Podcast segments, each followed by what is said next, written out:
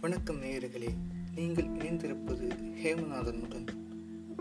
துப்பாக்கியிலிருந்து வெளிவரும் தோட்டாவை விட வீரியமான ஆயுதம்தான் புத்தகம் என்கிறார் சமூக புரட்சியாளர் மார்டின் லூதர் கிங்.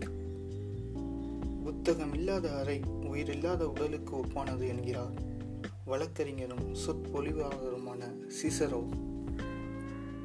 அப்படிப்பட்ட புத்தகங்களை கொண்டாடும் நாள்தான் இன்று உலக புத்தக தினம்.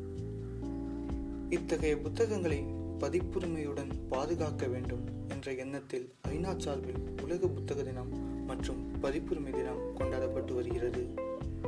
முதன் முதலில் புத்தக தினமானது ஸ்பெயின் நாட்டில் கட்டலோனியாவில் கொண்டாடப்பட்டது.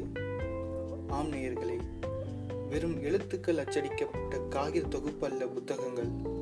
அது வரலாற்றை பதிவு செய்யும் பொக்கிஷம் புத்தகம் வாசிதல் தன்னம்பிக்கையை வளர்க்கிறது. கற்பனை திறனை மேலோங்கச் செய்கிறது.